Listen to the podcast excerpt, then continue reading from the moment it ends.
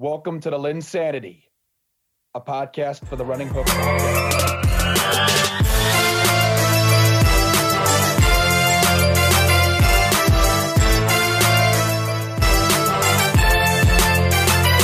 Hello and welcome to another edition of the LynnSanity podcast, a part of the Running Hook Podcast Network. And before we get into the podcast, I uh, just want to give a quick shout out to the, in general, uh, podcasts that we have available on our network platforms. We have plenty with the Divine Rhyme, Basketball Power Hour, you know, with an insane amount I can't even think of. Circle City Cinema. Uh, th- there's there's episodes getting put out consistently uh, as the new year is arriving. New ideas are coming into the fold. Uh, they're they're continuing to put out podcasts like nobody's business. Uh, this network is is very appreciative of the people that listen to this podcast and the people that uh, are, consistently wanting us to grow, wanting us to get better. Uh, do not be afraid to follow us on our socials. Do not be afraid to uh, give us the five star when you listen to our podcast. The more feedback we get, uh, the better our pods will get, and then the more people will be able to understand, you know, the running hook, what it's all about. Uh, who knows? You know, who knows what that can do for us, but it means the world when you do it. And without further ado, let's just jump right in to the LynnSanity podcast. And today we're taking a different, uh, you know, I, I guess you could call it a different way of uh, a different spin, per. Uh, Caleb Lynn, myself, will be on the podcast. It's just going to be a monologue. Uh, you know, we're, we're going to mix it up. We're going to do a mailbag. We're really just going to sit there and, and dive into multiple questions that come to our minds as the end of the season comes to a close uh, from people that are listening to this podcast to uh, ideas that we want to consider, ideas that we want to ponder, think about more uh, as we get closer and closer to the end of the season. Bryce Shetty will not be on this podcast. I will not have a co-host. It'll just be myself. It'll be very monologue-ish. I've heard a lot of people been interested in a monologue. So here we go. We're going to jump right into it. And the first thing I'm going to discuss is all of the adjustments regarding COVID, CDC coming back into play, make, you know, the NFL saying, okay, we're going to take it from 10 days to five days. I think it's interesting that they're doing that because when you're thinking about the fact that, you know, we do have this new variant that is, you know, seeming to cause more trouble than other variants in the past, it does make you wonder why they're choosing now to really mitigate all of this stuff from happening when you consider how all of this is going to come about. You know, I, think to be honest with you, I mean, I hate saying it, but I think money and the fact that people don't want to see Blake Bortles and Ian Book play football have something to do with all this. I, I believe that when you're looking at the fact that, you know, there is a money involvement here, there's no question about it. There's a reason the NFL jumped on the 10 to 5 days as soon as it was announced. You know, they knew it was going to happen. Teams like the Indianapolis Colts, who weren't going to have Carson Wentz for two weeks, now can get Carson Wentz back for Sunday because of these rules. The way that I see it, I hate, I hate being the guy that sits there and says it's all about money, but I really think that's what it comes down to. I think that, you know, when you're looking at everything else going on right now, you sit there and you question why they're reducing what they're reducing, why, what really leads that motivation. The more I just think about it, I, I flat out think it's money. And I understand that's a very cliche answer, but I mean, the fact is, I think that's going to be the big thing moving forward, right? I think people don't want to see Ian Book on the football field. They don't have to. I don't think people wanted to see Sam Ehlinger on Sunday. I think the NFL knew that. I think the NFL were aware of that. It's not that Sam Ehlinger's a bad player. It's just, I think people want to see Carson Wentz. I think people want to see the stars not get suspended, not suspended, but not able to play because of COVID mandates. And there's no question the NFL will continue to have to adjust this. They'll continue to have to be aware of it. Uh, teams that have had bigger COVID outbreaks earlier in the season will probably be a little more thankful now that they're in a position where maybe they don't have it again. And for me, that's going to be the biggest key. How can they move forward with the season smoothly? But there's no question the money's involved. Next up, first question uh, from at Rossford. How was your Christmas? It was lovely. It was lovely. It was a great time. Uh, holiday was great. The family was great. Uh, the cookies were great. Uh, the food was great. You can't really go wrong with it. And, you know, it, it was a joy. It was a joy to sit there and watch Ian Book throw a pick six on Monday. That was a joy. Uh, the NBA Christmas trash is how I would describe it. Don't even call it a Christmas header, just call it Christmas trash. Was was miserable, but at least we got two football games that were relatively competitive, and that helped tremendously. But you know, the first question that comes up from Rossford was, can the Colts win the table? We always like to start off with the Colts. We know this is an Indiana-based network. He's asking if the Colts can win the table. Well, it's interesting. My my answer would have changed two hours ago before we did this podcast because of the mandates because of how long guys would have to sit out. But let me tell you right now, if I'm the Indianapolis Colts and the way that the Indianapolis Colts play, I think there's no question they can run the table. I'm not sitting there being like, hey, you know, I'm going to put, you know, ten dollars or however much money you want to put on this on a betting standpoint, saying the Colts are going to go all the way and win the Super Bowl. I'm not, I'm not doing that. But with the way the Colts play, the style of which they play, I mean, I don't see how you can't think that they can. You know, this is a team that, you know, in my opinion, has a player who's going to win an award that I will discuss later on this podcast. That that obviously makes a difference. And then you have to think about, okay, if you're the Colts, you've got all this going in your favor, right? You've got healthy running game. Your passing game looks better, especially against Arizona. Your defense looked really good with guys even not in the lineup, Darius Leonards of the world, guys like EJ Speed really showing up, promising for the Colts. If if I'm the Indianapolis Colts, the Colts have to sit there and think about, okay, we know what they are. Their identity is clear. That's a big thing. You always have to check that off. And they just play football that doesn't matter what the weather is. They're just going to outsmash you. They're going to out physical you. And I don't think any team in the AFC matches up with them physically. It's just a matter of can they make the explosive plays in the passing game? Carson Wentz has to sit there and answer that. He's he, he had moments where he certainly did that against Arizona, but then there's moments against Tennessee where he decides that a left-handed shovel pass is worth it, and that leads to an interception. And I think the Indianapolis Colts have to sit there. They have to realize, okay, you know, our team is built through the running game, no matter what. They're going to run the ball. There's no doubt about it. But you know, is there going to be a limit to how they do? or can they get Nyheim Hines involved? I think they got to get Nyheim Hines more involved to beat teams in order to run the table. You have to put your best players out there when it matters. Okay. And and and I, I think the Indianapolis Colts are a team. You follow the money, you can see where they value. They value Nyheim Hines. They they value him a lot if you look at the money. I'd like to see him more involved. I think the Colts maybe getting Parris Campbell back could be a big addition for them. I think that can really set that, give them that perimeter play they haven't had in terms of speed down the field uh, they're going to need it. They're going to need it big time. They're going to need Pittman to get more easier catches underneath. I think the Colts can certainly run a table. I think the AFC is wide open. I think there's. I think you can make an argument for any team to win it. In in you know that's going to be in that playoff hunt. The Colts can certainly run the table. I have no doubt about it. Next up, we are we are in a discussion and in a season where everybody wants to sit there and answer the question of quarterbacks, quarterbacks, quarterbacks. What do what do teams do? Drafting comes up. I got a question from a friend. I'm not going to mention his name. He said, "Are the Steelers a quarterback away?" And I think they are absolutely not a quarterback away. I think it is an absolute joke to sit here and say the Steelers are only a quarterback away from getting to that maximum potential. It's a joke. Their offensive line sucks. Their their you look at their defense. I think their defense is overrated. This is a defense that has the consistency of being very physical. They're not physical at times, and then their other problem is they their their best players aren't as physical as they used to. When we think of the Steelers, you would think of the James Harrisons and Ryan Clarks, guys that would never get beat physically. They would never get beat. They're just stronger, more tougher, mentally tougher. The Steelers are flashy on defense. They don't smash mouth you. And if you, if you sit there, you watch them, they, they don't smash mouth you. That's not what they are.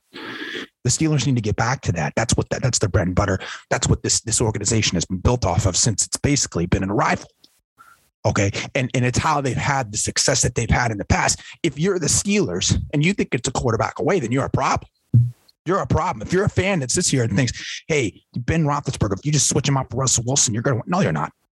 No, you're not. Are you watching the AFC North? Are you watching the Cincinnati Bengals? Are you watching the Baltimore Ravens play? Are you seeing the Cleveland Browns defense? Maybe they upgrade a quarterback. That's a better team than the Pittsburgh Steelers. The Pittsburgh Steelers have multiple problems, and it starts off with being in a competitive division. It starts off with the fact that they need to upgrade the offensive line. And I think the other part that is important when talking about this conversation is the Steelers do not trade for quarterbacks. They draft. They draft. Follow the history. They draft. They don't trade. If they draft Pickett, Malik Willis, whoever you think is a first round or higher round quarterback, it is not going to get them where they want to go immediately. They're not. They're not a Super Bowl threat. They're not. As far as I'm concerned, if there was alarms that you know I could just snooze on the Steelers, I'd snooze them. Snooze them every day. I'd snooze them 24 seven. They got so much they got to work on. This season's humbling. They suck. They suck against the Chiefs. As far as I'm concerned, you got to look in the mirror and get back to the smash mouth football. And that's not going to happen with just one quarterback. Next up, the MVP race, a race that's being discussed by Zach Lynn on the comments. Look, I, I think it comes down to one player and one player only. And, and, and to be honest with you, they're going to vote for the quarterback. I think it's a joke, but they're going to vote for the quarterback. But I think you have to give it to Jonathan Taylor. I think the Indianapolis Colts would have no business being where they are unless Jonathan Taylor was running like this. It's a one man show in Indy. It's a one man show. Aaron Rodgers has been unbelievable, but Aaron Rodgers, you know, obviously had some issues in regarding injury, regarding not being able to play some games. That should affect this case. Patrick Mahomes wasn't sizzling all year.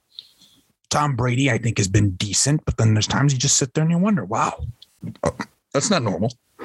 Matt Stafford missed me. Last week missed me. Three interceptions. It's just ridiculous. You don't do that and win the MVP on a consistent basis. I can guarantee you that Jonathan Taylor gets dang near 80 yards every game. He's leading the Colts to victory. I don't care if they have an elite offensive line because there's a lot of teams and a lot of running backs, you know, that could run with that offensive line and wouldn't have the success that Jonathan Taylor's having. Okay, if you switch out like Myles Gaskin, you put Myles Gaskin on the Indianapolis Colts. Myles Gaskin's not running for that much yards. Okay, he's maybe touching a thousand. Jonathan Taylor can go for two thousand. Jonathan Taylor is a red zone killer. His versatility is top notch. As far as I'm concerned, this team wouldn't even be dangerous or considered hot if Jonathan Taylor wasn't on this team. My answer of running the table for the Colts would change significantly if Jonathan Taylor wasn't on this team. He is the bread and butter the MVP should not be a quarterback award. It needs to be given to other things. I would go Jonathan Taylor, Cooper Kupp, Aaron Rodgers. Next up, when I look at the Cincinnati Bengals, small market king suggested, are they contenders or pretenders? And, and I absolutely think they're contenders. And I think they showed it against the Ravens. They're developing a killer instinct, y'all. They're developing an instinct that they've needed to have since Zac Taylor has been the coach. They clearly believe in what they are. They can they can give it to you in every way. They can win on defense. They did it against the Broncos. I don't care if the Broncos didn't have Teddy Bridgewater and they had Drew Lock. I don't care. They won because of defense. They win because of their offense. And then a game like this against the Ravens, I don't care if they didn't have their starting defensive backs. You put up a 40 ball on Joe Burrow, those 525, you're doing awfully good. And your skill set of players, your wide receivers, the Tee Higgins, the Ja'Marr Chase, the Tyler Boyd, the Joe Mixons. For a while, if you've been listening to them say, Bryce and I have been begging people to turn on the TV with the Bengals with their skill set because we think it could top the AFC. We think it can top the league. We think it can top the league. Cincinnati Bengals will be a matchup nightmare for anybody. They're they're absolutely contender. I, they can put up points on you like nobody's business. Their defense is just an underrated unit. It's smart unit. It's not going to sit there and wow you off the screen because it doesn't have the star power like a lot of teams. But Trey Hendrickson, the guy that I've had to eat it on, he's looking really good right now. Awuzie, former Cowboy corner, really good for them. Mike Hilton, really good for them. The Bengals are getting production from the guys they signed this offseason, and their strategy has paid off. They said, we're going to draft, draft, draft, draft, draft offense and we're going to sign defense. And it's worked. It's credit to Zac Taylor. It's credit to the Bengals front office. The Bengals are absolutely a contender this season. They're a contender for years to come. And as far as I'm concerned, they're the king of the AFC North. I think they are the best team in the AFC North right now. I, I love the Bengals. I think the Bengals might even have a shot to beat the Chiefs next week. Next up, I, I said, you know, talked a little about Colts running the table. Question I got that I really liked was the Chargers' inconsistency. how do they fix it? If I can tell you how they fix it, you stop getting so cute. Okay. I mean, I understand Justin Herbert's got an extremely talented arm. His ability to go down the field, you know, you you really can't put many quarterbacks at his level. His ability to go down the field is what makes him such a terrific quarterback when you have those receivers and healthy. Right. I just think they got to understand their running game's been murky this season. And I think they've got to figure out how they can make easier runs to get the passing game going. It's not a joke that this team can throw the ball the way they have. You follow the money. This team wanted to throw. But Austin Ekeler is a top 10 running back, right? But the EPA wouldn't tell you that the Chargers are running the ball very well. The Chargers have to run the ball better. This is a team that I think has to get back to the basics at times. You know, they're seeing the Colts go to smash mouth football Okay, and I'm not saying the Chargers have that good of an offensive line, but the Chargers can sure as heck run similar concepts to get more physical. And that's on a Corey Linsley. Corey Linsley was the guy they sit there. They were like, hey, we're going to pay him. We're going to pay him a lot of money. We're going to take him away from Green Bay. He's going to be the anchor of this offensive line. All right. Well, I think being an anchor of an offensive line also means anchoring the run game too. I think it means anchoring the run game too and believing that you could smash mouth on somebody no matter the running back. And I think the Chargers are going to get Ekeler back. And I think they got to start running ball. They can start running the ball, chewing up clock, then getting that play action game going, they're set. They're set, y'all. They're set. They're as talented as anybody in the NFL. NFL. I'm not talking the conference. I'm talking NFL with the Chargers. Their potential is limitless. Their potential is limitless when they get it all going. But just get back to the run game. Your run game's not as great as it should be. And I'm looking at the offensive line for that. I'm looking at Corey Linsley for that. I'm looking at Rashawn Slater for that. I understand that they've been very good in the passing game. But what makes an offensive line great is when you're physically dominating your opponents. The Chargers don't physically dominate their opponents. I'd like to see the Chargers start doing that in the next couple weeks. I think that's how they fix it. I think they still make the playoffs. And I absolutely think that they're a tough out if they can figure out the run game. I don't understand why that's been so hard. They should never have gotten beat by the Houston Texans. I don't care that it's on the road. I don't care that you're missing pieces. I don't care. I don't care. Rex Burkhead shouldn't dash yards on you with two minutes left in the fourth quarter for victories. You, you, I'll tell you right now, like you know, when you're looking at a team like the Chargers, it's just I understand they're inconsistent, young, first year coaching. But then you also look at the roster and you're like, you know what they can be it's a frustrating watch because they're yes they're super fun, but then they have their moments. I think the Chargers can fix it by just trusting in the running game a little more. And I think it's on the Corey Linsley and Rashawn Slater to be more physical, to be quite honest with you. I think they're getting a lot of praise for their passing blocking, and I think it's been awesome, but be more physical on the run. Next up, the Cowboys defense. Is it a defense that has made me think about their postseason projections. I mean, yeah, yeah, they can force turnovers. Yeah, they've got great depth. I, I agree with all that. But folks, I mean, it's Dallas Cowboys. I mean, we know what they are. There's times where they're just going to slip up.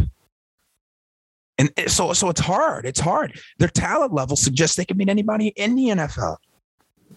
There's not many teams that match star power, star power. I mean, give me the Cowboys stars over the Ram stars.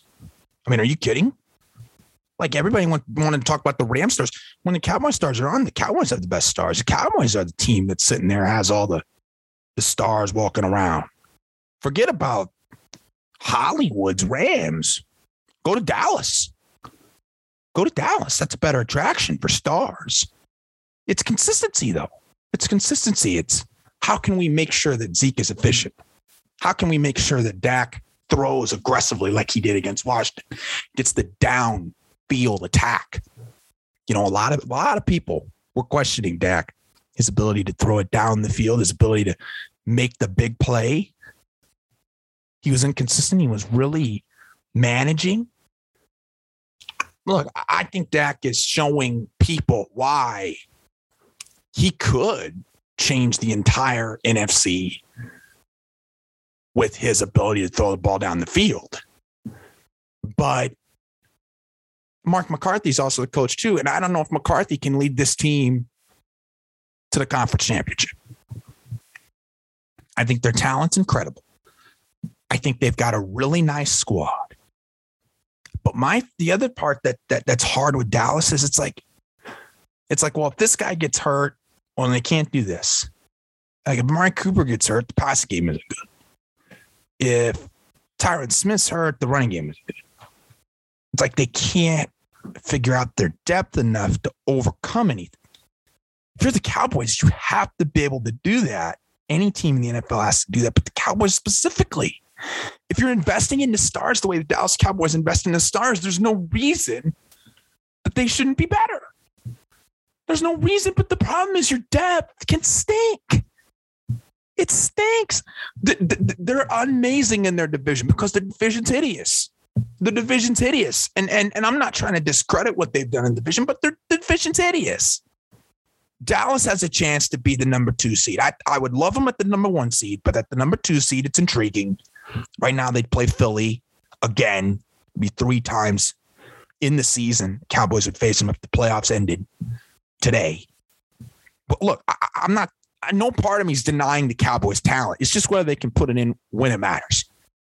You know, I'm dating back to Dak. Dak doesn't play in a whole lot of big time, meaningful playoff games, right? Any core player you think of on the Cowboys hasn't played on a lot of big, meaningful games. McCarthy has been a part of runs, clearly. Uh, but but we know how we, we feel about we feel about McCarthy's game management. We know that. We know that. So there's there's obviously questions I have, but I'll say this: I think the Dallas Cowboys' talent can beat anybody in the NFL. So yeah, absolutely, the projection should be high. Next up, I think Bryce put out a terrific question: Can the Eagles steal a game, depending on the right matchup? Yeah, they can because they're gonna they're gonna smash mouth everybody in the conference. They've got that down. You look at the teams in the conference, you look one through seven, nobody smash mouths. Nobody plays with the level of punch the Eagles do. The physicality of their offensive line is second to none in the conference. I don't I don't think there's a team in the conference that plays with the smash mouth football that the Philadelphia Eagles play with. It, the key for me is can they get consistency from Jalen Hurts? The Giants score, the Giants and Eagles score from this week is deceiving. It is deceiving. The game was very was too close in the first half. Any Eagle fan would tell you that. Any Eagle fan would tell you that was a horrible first half. Horrible. The Giants, horrible. They're a horrible franchise. Joe Judge sinks. You get how I feel about the Giants. The Eagles put the game away late, made the game feel like it was just a blowout from a jump.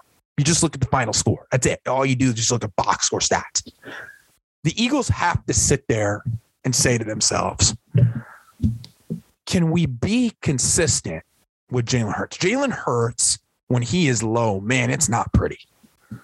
It's not pretty. You got to make things easy. Nick Sirianni can't make Jalen Hurts Joe Burrow. Nick Sirianni can't make Jalen Hurts Philip Rivers. Like that's not who he is. And Sirianni has had moments where he understands that. And then it feels like there's moments he's not. I think they need to lean into that Miles Sanders, Jordan Howard punch. It's a good punch. It's a joke they didn't use Howard earlier in the season. Howard's a good running back. Use it. Their offensive line's healthy. Take advantage. And then when you want to pass, be smart with your passing.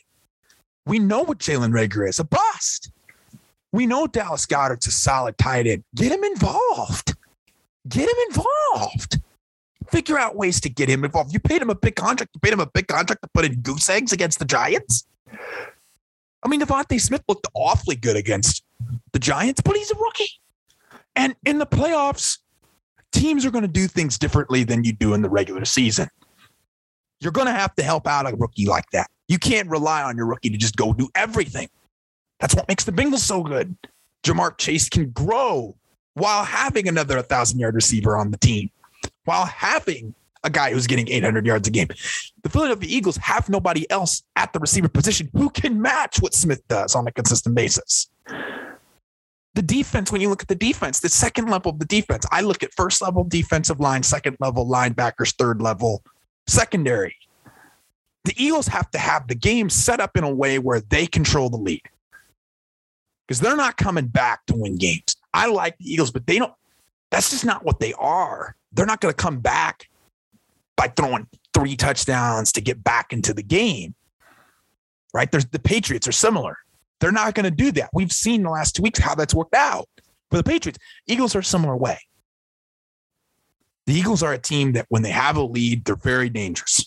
They're very, very, very dangerous with the way that they run the ball, with the way they execute. They're absolutely dangerous. You put them with the right matchup. I like the Eagles, but you have to also wonder is it just going to be enough for them to get to the playoffs and slip out? There's just a lot of things that I'm wondering. It seems like we're seeing maybe the potential of what the Eagles can get to. We're, but I think what we're going to sit there is if the Eagles make the playoffs, they lose in the first round. I think all of us are going to be like, wow, what if you put another receiver in there with DeVonta Smith? What if you address the second level of the defense? What if you, you get the point? And I think the Philadelphia Eagles are showing us that. They're hot. They took advantage of a lousy division, easy second half schedule. And I think the Eagles have a gut check. I think they got a gut check last week of the year when they played the Cowboys. I don't know if it's going to be a win, but let's see how competitive they are, right? And I think that's when we'll know, hey, the Eagles can be a playoff team. But I, I I'm a believer in them. It's just you obviously have to have all of those thoughts when you look at them on a consistent basis. Next up, are the Rams the favorite in the NFC? It's tricky to say that they're the favorite. You know, when, when I was thinking about the Rams and thinking of Cam Akers and letting myself be in awe of the roster that they have together, it's a great roster. You know, Les Snead's put a terrific roster together to absolutely go for a Super Bowl right now. Sean McVay is arguably the best coach in the conference. So you have that checked you have a great quarterback check. The part that I can't check is Matthew Stafford in big games and Matthew Stafford not turning the ball over against the Vikings. For him to throw three interceptions is just a joke. You know what the Vikings have. Matthew Stafford, for for sure, has seen the Vikings play. I mean, eh, you could go back to his rookie season. He has seen the Minnesota Vikings play defense against him for years for him to throw three interceptions against the Minnesota Vikings, that's a joke. Given who they have offensively, given the talent they have offensively, it's inexcusable. It's inexcusable. The Vikings are like the voyage at Holiday World, so they'll go up and down. So the Vikings were basically downfall of the voyage. It's like if you pretend the voyage has that super, super, super high drop and you just go right down, and that drop just goes down, down, down, down, down. The Vikings are going down, down, down, down, down, down, down. And the Rams just took advantage of it because they have enough players to overcome some of that. But Matthew Stafford can't do that in the playoffs if they want to if they want to go all the way. No, no, no, no, no. Matthew Stafford can't throw three interceptions and then win any playoff game against any team in the any any team in the NFC. Their offensive line is starting to get healthy. Havenstein's starting to get healthy. Whitworth's starting to get healthy. Cam Akers starting to get healthy. Certainly gives them an X factor. But to call them the favorites right now is very tricky. I want to see more of them. I want to see how Matt Stafford does against Wake Martindale, a good defensive mind. Can Matt Stafford just move on from that three interception game? I don't know, but that's something that is going to be answered. I believe he can. I believe he will. Right. But that the fact that you have to think about it, I shouldn't have to think about it when I'm talking about favorites. I should be able to know. I should be able to identify and be like, yeah, that guy's going to play his best when he needs to. Matthew Stafford, when his team needs him the most, sometimes hasn't done that. Next up, looking at the coaching searches. The coaching searches in the NFC, AFC. Right now, Jacksonville is obviously the prime time opening. Jacksonville sitting there, they're looking at the jobs, they're looking at the candidates. Who should they go get? Well, they've already set up a bunch of interviews with a bunch of different people. List goes on. Kellen Moore, Matt Eberflus, Brian Byron Leftwich, Doug Pederson, Jim Caldwell, my favorite from what they've known and my favorite for this job is Jim Caldwell. You have to have an offensive mind in Jacksonville, and you have to have a guy who knows how to work with quarterbacks. Jim Caldwell knows how to do that. Trevor Lawrence is needs to be your number one priority with this job. It needs to be your number one priority. Hiring a defensive mind for this team does not make any sense. We've seen the traction that defensive minds have If you eat, Bill Belichick would not be what he is without Josh McDaniels. It's the truth. You've got to have a great offensive mind if you're a defensive head coach. Joe Lombardi, for example, not a great offensive mind. He's a good offensive mind. He's not a great offensive mind. Brandon Staley, great defensive mind. First year, he's been he's shown the, what he can do when they start using and taking advantage of cap space that they have. But when I look and sit there and address the Jaguars job, you have to get a leader. Somebody who doesn't sit there and say, I don't know how many snaps this guy got, or this guy played more than he did. And then you look at the snap count, it's like, no, we didn't. Or I need a guy who can just take ownership for his decisions. You know, if Jim Caldwell was the coach of the Jaguars and he just decided, hey, I'm just going to bench James Robinson, he's not going to play. Jim Caldwell's a coach that will tell you why he's not playing and give you a legitimate reason that doesn't backfire on the assistant coaches. Urban Meyer, meanwhile, will just throw excuses out like he's done his entire NFL coaching career. He'll never get another chance at the NFL. The Jaguars need somebody who leads, not somebody who hides. Jim Caldwell leads, doesn't hide. Next up, Chicago Bears. Alex, Alex Bird made me a great question. I love this question. Should the Chicago Bears go after Daboll, the Buffalo Bills? To be their next coach. Is that the right fit? Who should they look at? So Daboll was really hot. Like, you know, he's been a hot name. People have said him last couple years, like, hey, Brian Daboll, You know, he was with Josh Allen. He's made Josh Allen really good. Josh Allen's really awesome. Josh Allen wasn't good without Daboll. Daboll reminds me of Mackey part two a guy that was really benefited by the talent that he had around him and the explosiveness he had around him. And then once you gave him his own team, once once he had his own team, it was not working out very well. No, no, no, no, no. And I think Daboll's in the same boat here. Again, I need somebody, if I'm the Chicago Bears, I want somebody who's established with quarterbacks and a track record of improving their quarterback game by game, year by year. When I think of Pep Hamilton, that's the guy I think of. He did it with Andrew Luck. He did it with Justin Herbert. He's doing it with Davis Mills. You don't think he do it Justin Fields? I do. You don't think Pep Hamilton can take advantage of Darnell Mooney, Dave Montgomery? I do. I think Pep Hamilton can do all that. I think he checks the box for the Chicago Bears. I just love that. I would love that move. I would love Doug Pederson there in Chicago. I think that would be an interesting fit. If you don't want to go offensive mind, I'd call Rex Ryan. I'd call Rex Ryan. I'd say, hey, look, look, that's a big name in Chicago. We know what your family's done. Let's bring you in. Let's bring in Joe Brady to be your offensive coordinator and let's go. Let's take this team to another level the key for the Bears to me is you've got to go a different path. Something Daboll isn't a good or bad coach. That's not the discussion really when thinking about Daboll to the Bears. It's are you bringing in a similar guy or are you trying to go different? Because if I'm bringing in Daboll, I might as well I might as well bring Nagy back. I might as well bring Nagy back because I think that's the same type of guy. So when I look at the Bears, I think they've got to go get a Pep Hamilton. They got to go get a Rex Ryan. They got to go get a Doug Pederson.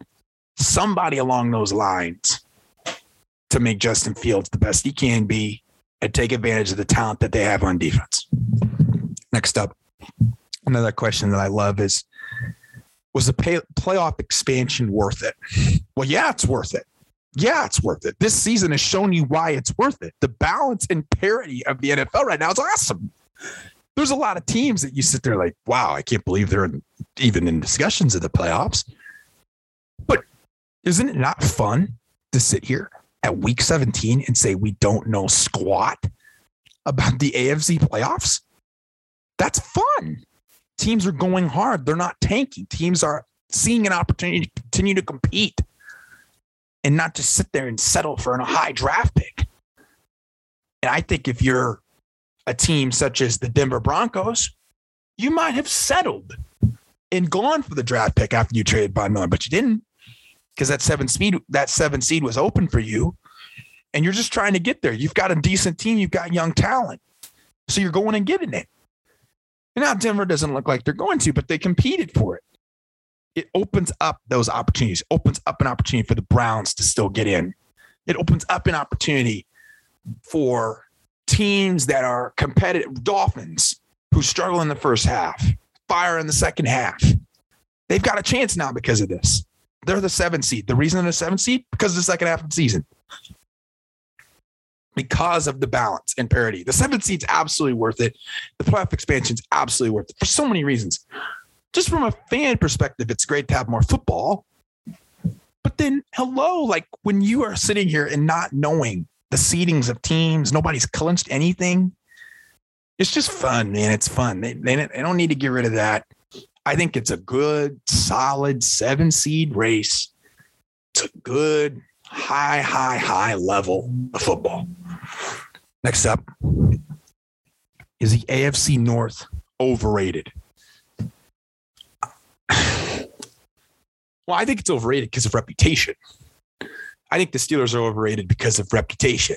I think the Browns are overrated because of the reputation that people, myself included, gave them in the preseason for doing nothing before that. I think the Ravens are at this point being talked about and discussed like a playoff team because of reputation, not because of what they're showing right now, because of injury and things of that nature. So, yeah, I think they are overrated right now. It is an overrated division. It is an overrated division because you know, the Ravens and the Steelers were looked at as powerhouses in the AFC for, you know, look, I'm 23. For 23 years, it feels like the Steelers and the Ravens have been powerhouses in the AFC. Granted, the Bengals had their moments. Carson Palmer had some great years there, and they found found themselves a couple of years where they were able to sneak in wild cards, or Andy Dalton snuck in and got wild cards, and the Browns sucked. In the last couple years, they've turned it around. But it is an overrated division. It's an overrated division simply because of reputation and how we've been so used to seeing the Ravens compete hard in big games against a Tom Brady New England team or the Steelers sneaking an upset and coming in a physical game in the cold winter months. There's no question. They, the, the AFC North right now, in my personal opinion, I, I think it is, man, I, I just think it's Cincinnati, man. I really do. Cincinnati's got the talent. They are going to own that division as far as I'm concerned. With the level of cap space that they still have to go out and get players, combined with the growth that this offense is only going to show, there's no question that the Cincinnati Bengals, in my opinion, can own the division. Them and Baltimore. That's it. The Browns and the Steelers have gaps to fill. Gaps, major gaps. Major. Quarterback's a part of it. It's not all of it, it's a part of it for both of those teams. While sometimes the discussion can be, well, if the Steelers upgrade the quarterback, well, I mentioned earlier, that's not going to be the only thing that separates them. The Browns obviously have to upgrade a quarterback. Baker Mayfield's not a starter in the NFL. He's not a starter in the NFL. There's three start. There's two guys I'd legitimately sit there and be like, yeah, they're starting quarterbacks. Joe Burrow, Lamar Jackson. They're starters. Lamar Jackson, I don't think has been very great this year. Some of that's been injury, some of that's been consistency of play. Joe Burrow's been the best quarterback in that division. It's not close. And I think when you look at the Cincinnati, I think when you look at this division, it is an it is an overrated division, and it's an overrated division simply because we're not used to this division being this murky and this just okay. It's okay. A lot of these teams are okay. The Browns are okay. The Steelers are just okay. Ravens okay yeah, it's absolutely overrated. I, I think it's a great question, Alex. Other things to consider who is a fake contender? The New England Patriots. The New England Patriots. This was the easiest question I had in my mailbag. The New England Patriots. Mac Jones is a fake contending quarterback. He's a fake contending quarterback. You look at the last couple weeks, you look at how they played against the Colts. Mac Jones didn't know what to do. You look at what he did against the Bills when the weather was not absurd. Mac Jones didn't know what to do. Mac Jones faced the Dolphins. You know what I think is going to happen again? He's not going to know what to do. I think the New England Patriots will lose again to Miami last week of the year. The New England Patriots have major problems. The New England Patriots spent money on players that have been, in my opinion, not worth it. They're not worth it. It's being covered up by great coaching. Bill Belichick is a great coach. And he's going to strategically use his pieces to the best of his ability. And nobody is at the mantle of Bill Belichick. So therefore, he's going to have an advantage coaching wise every single time. And it's always going to work in his favor. But this defense, I think the defense is good. I'm not saying the defense is bad. I think it's what's carrying them. But there's no question in my mind that if I, I, I would love to face the Patriots if I'm a team that's heading into that playoff contention, looking for that matchup. I'm Cincinnati Bengals. I'm not that feared of the Patriots. I'm not that afraid. I can put pressure on Mac Jones. I can make him nervous. Short fields for my offense to go and explode. If I'm the Titans, I smash mouth you. If I'm the Bills, I already know I can beat you. If I'm the Colts, I already know I can beat you. If I'm the Chiefs, I already know I can beat you. The Chargers kept them competitive. The Chargers aren't going to sit there. They're going to sit there. It's the revenge factor. Patriots are an absolutely fake contender, in my opinion. I think the other fake contender, I've been thinking about it, man. I really have. Um, I think it'd be the Patriots. I think if Tampa can't get healthy, that's my other question. I don't know how much Tom Brady can do with Tyler Johnson and Scotty Miller. I just don't know. It's a lot. It's a big drop off, man if they don't get their guys healthy, then I think that's a problem. Uh, but I, but you know, the other thing about this question is, I think most people would sit here and say Arizona. Well, I'll tell you why Arizona's not. I think Arizona's going to be okay. I think that I wouldn't call them a fake contender. The reason I wouldn't call them a fake contender is it's most likely they're going to end up on the road. Arizona's better on the road this season than at home. Arizona gets DeAndre Hopkins back. I really think that's going to change a lot for them. Once they start getting the rotation back, Rodney Hudson's instrumental to that team. I think the Cardinals are a team that can on the road make a difference. But the Patriots are a big contender. We've been we we have looked at this as wow, holy cow. We we've underestimated Bill Belichick. No, we haven't underestimated Bill Belichick. We just overrated his talent that he got. That's all. We've overrated his talent that he got. Mac Jones is a quarterback who has been better than expected for most of the season.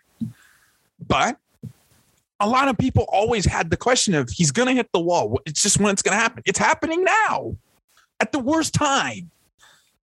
And I think the New England Patriots are seeing the downfall of that already. I understand they face the Colts. I understand they face the Bills. Both of those teams are playoff teams. I get that.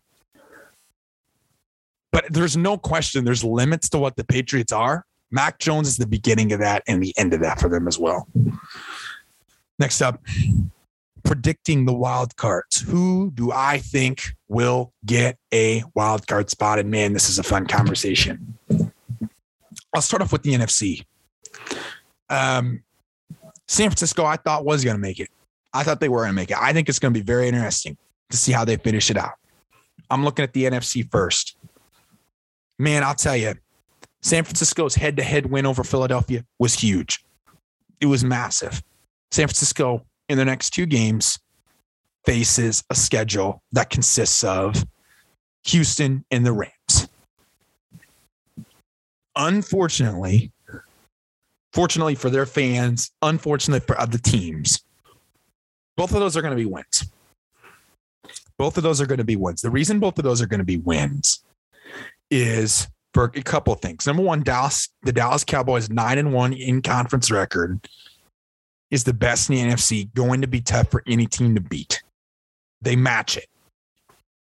Rams head to head one percentage beats out Tampa right now. But I think the Rams might be locked into the three seed by next week because I like them over the Ravens. So then I think at that point, it's like San Francisco's got more to play. They beat Houston, they take care of the Rams. That's 2 0. That's going to get you in the Jimmy G injury is literally something you can just press the alarm on because Jimmy G is not what's winning them football games. That's not what wins the, the 49ers football games. Just following the script of a heavy run game with Jeff Wilson Jr., play action, and the ability to create with Deebo and Kittle. And I just think the Niners right now are going to be fine. I like them a lot. in that sixth spot. Arizona, I think, will get that fifth spot no problem. That seven spot's wide open. Here's my thing. Washington, Washington should you should see the E next to. Washington's done. They're toast. New Orleans is done. They're toast. I don't even consider those two teams in the equation. I look at the race as Atlanta, Minnesota, and Philly. Atlanta to me is just they're just unquestionably the weirdest team that's still left in the contention because like you look at their receivers, you look at their offense, it's so depleted. But the fact they face the Bills next week, I think they're done. I think that's a tough matchup for them. I think they're eliminated. I think they've been better than I thought this season, but they got to look to the draft, man. They got to get younger. Vikings, um, the firing Zimmer campaigns are going to happen at the end of the year. That's all I know. Uh, I, I don't think this team's going to have enough to jump. I think Philadelphia's going to take advantage of their schedule. I really do. I like the Philadelphia schedule right now. I think Philadelphia, when you're looking at the fact that they play Washington and Dallas, I think they'll go one on one. I like them a lot. Week 17 against Washington. I think that'll get them over the top. Give me the Eagles in that seventh spot. Arizona in that fifth spot nine to six. I think the what we see right now in the stands in NFC, that's what's going to happen. AFC, not so fast. AFC, we're going to see change. In AFC, we're going to see the Chargers make the playoffs. I, I just, I, they're too talented of a team, and I just feel like they're going to come out with some wins. They place divisional teams. I just like their chances. Okay, kiss the Broncos. Broncos can just go. They can go. They put the E next to their name. Put the E next to Baker Mayfield. He's, he's done. Uh, Steelers are done. Uh, in my opinion, it, it's going to come down to Dolphins, Ravens, Chargers. I guess the Raiders. I don't think the Raiders are that good, but we can go with it. I, think the Raiders. I, I, think the Ravens just with the Rams. I think that's going to settle them back. I think that's going to put them back. That game against that, that game next week is going to be really hard for them. I don't like them in the eight seed. Dolphins, I think, are going to slip. I think they're going to probably lose to one of those teams. That's going to put them out of the picture. Give me the Chargers in that seven seed. Patriots, I really think are are shaky, but the fact that they had such a great midseason start put them in position where they aren't going to lose a playoff spot. Although, like if this was like week 18, I'd say they're not in it because I don't think they've been playing very good football. And I think, I think it's showing. I think the fact the Colts got that head to head's a big deal. Colts are a lock. Colts are a lock. I love them to clinch next week against Raiders. I'll say the Colts I hate saying it, but I'll go Patriots and then I'll go Chargers. I think Chargers are in. I think Ravens are looking to the draft. Dolphins need to look to the draft, fix the O line. Raiders need to look to the draft. Need to readjust who they are. Been a really strong season given all the circumstances, but sometimes you just have to adjust. Sometimes you got to look towards the future to just see how you can move on. I just think they got to move on from this Gruden thing, man. I really do. I think the only way they're going to move on from it is to end this season. And that right there, folks, is a monologue. That right there is a monologue. It, it was it was a privilege to do this. I love doing it. Uh, it's so much great discussion that comes out of this. You, you talk about all of what we can still look forward to. You know, in the next two weeks, there's plenty of good football, man. No Thursday night, but you get it. You get it. We, we got a lot. We got a lot coming. Bryce back on the show next week. I'm eager to get into a couple matchups, right?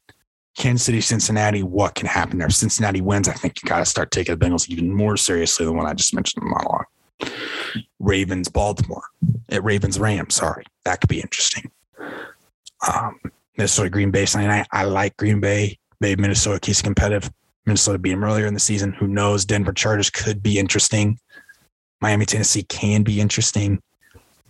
There's games to look out for, and I'm I'm curious to see what teams step up when they need to.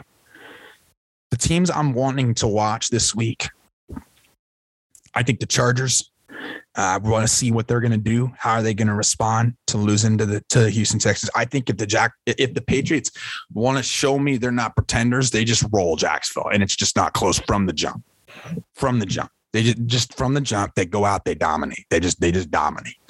Uh, I think those two teams are the teams I'm looking for. I want to see dominant performances from the Chargers. I want to see a a very solid performance, well rounded from the Patriots against Jaguars. And obviously, it's like, yeah, Jaguars, but the Patriots have to just use this game as a tidy up to get back to what they were, which a lot of people thought could be maybe in the Super Bowl, sneaky Super Bowl.